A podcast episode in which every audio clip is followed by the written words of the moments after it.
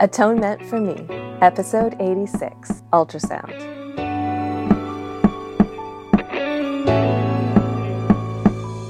Hey, Magical Misfits, it's Caden Ivy, and welcome back to Atonement for Me.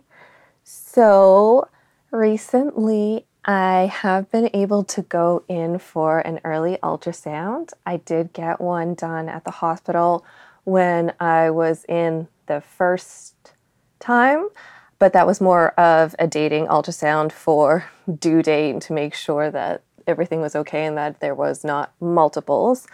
Um, but my next ultrasound after that would be my 20 week, which is coming up in sep- the end of September.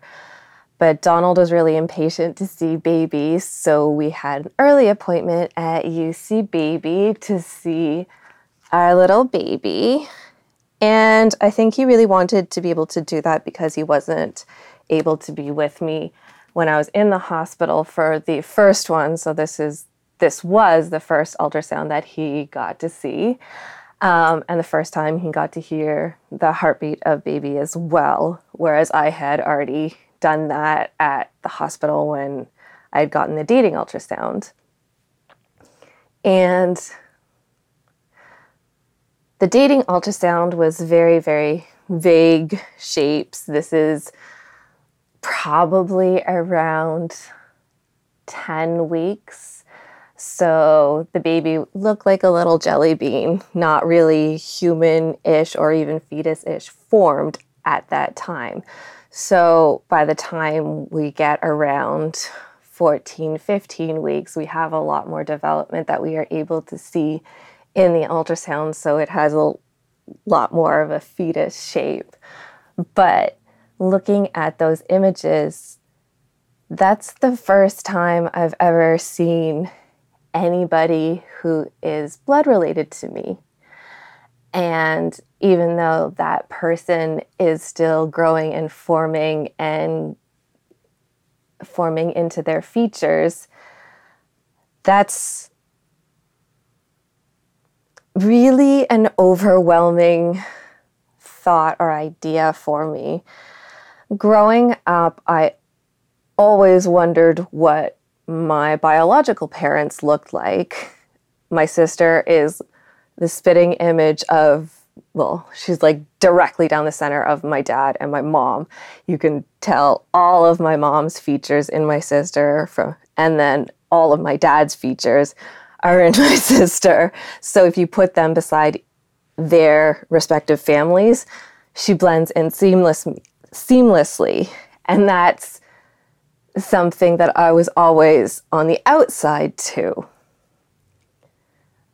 even when I took special effects in college, the closest thing that I'd ever seen of a relation of mine was I aged a photo of myself to approximately how old my biological mother would have been at the time, just so I could see kind of how she would look, even though I don't know what features I would have acquired from her.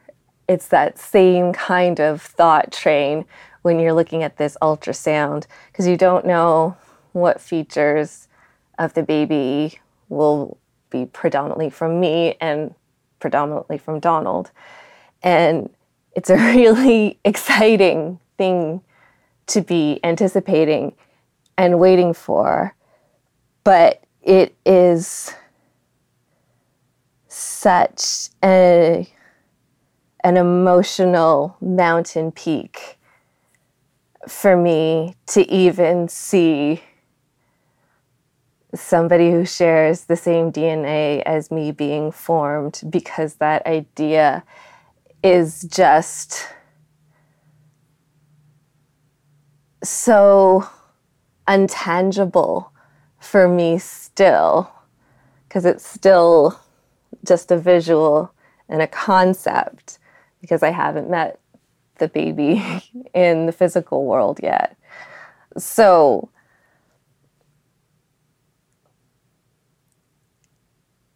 hearing the heartbeat and seeing the baby's little face and knowing that that is growing inside me is one of the craziest concepts that has that I've ever had to resonate in. I'm still having a hard time kind of understanding it all.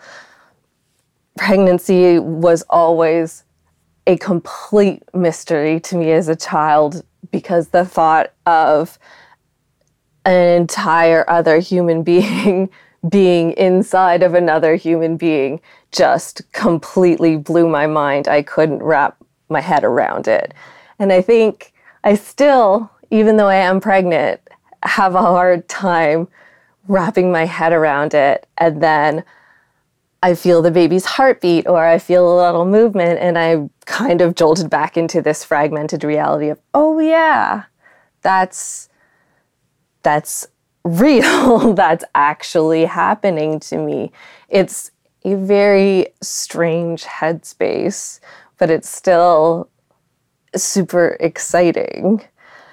And really overwhelming that you can even see the little fingers and the little outline of the head and the nose even though the like the picture is super super fuzzy you can still you can still see the overall like design of that human being. And that is probably one of the most insane miracles I have ever got to witness or be a part of.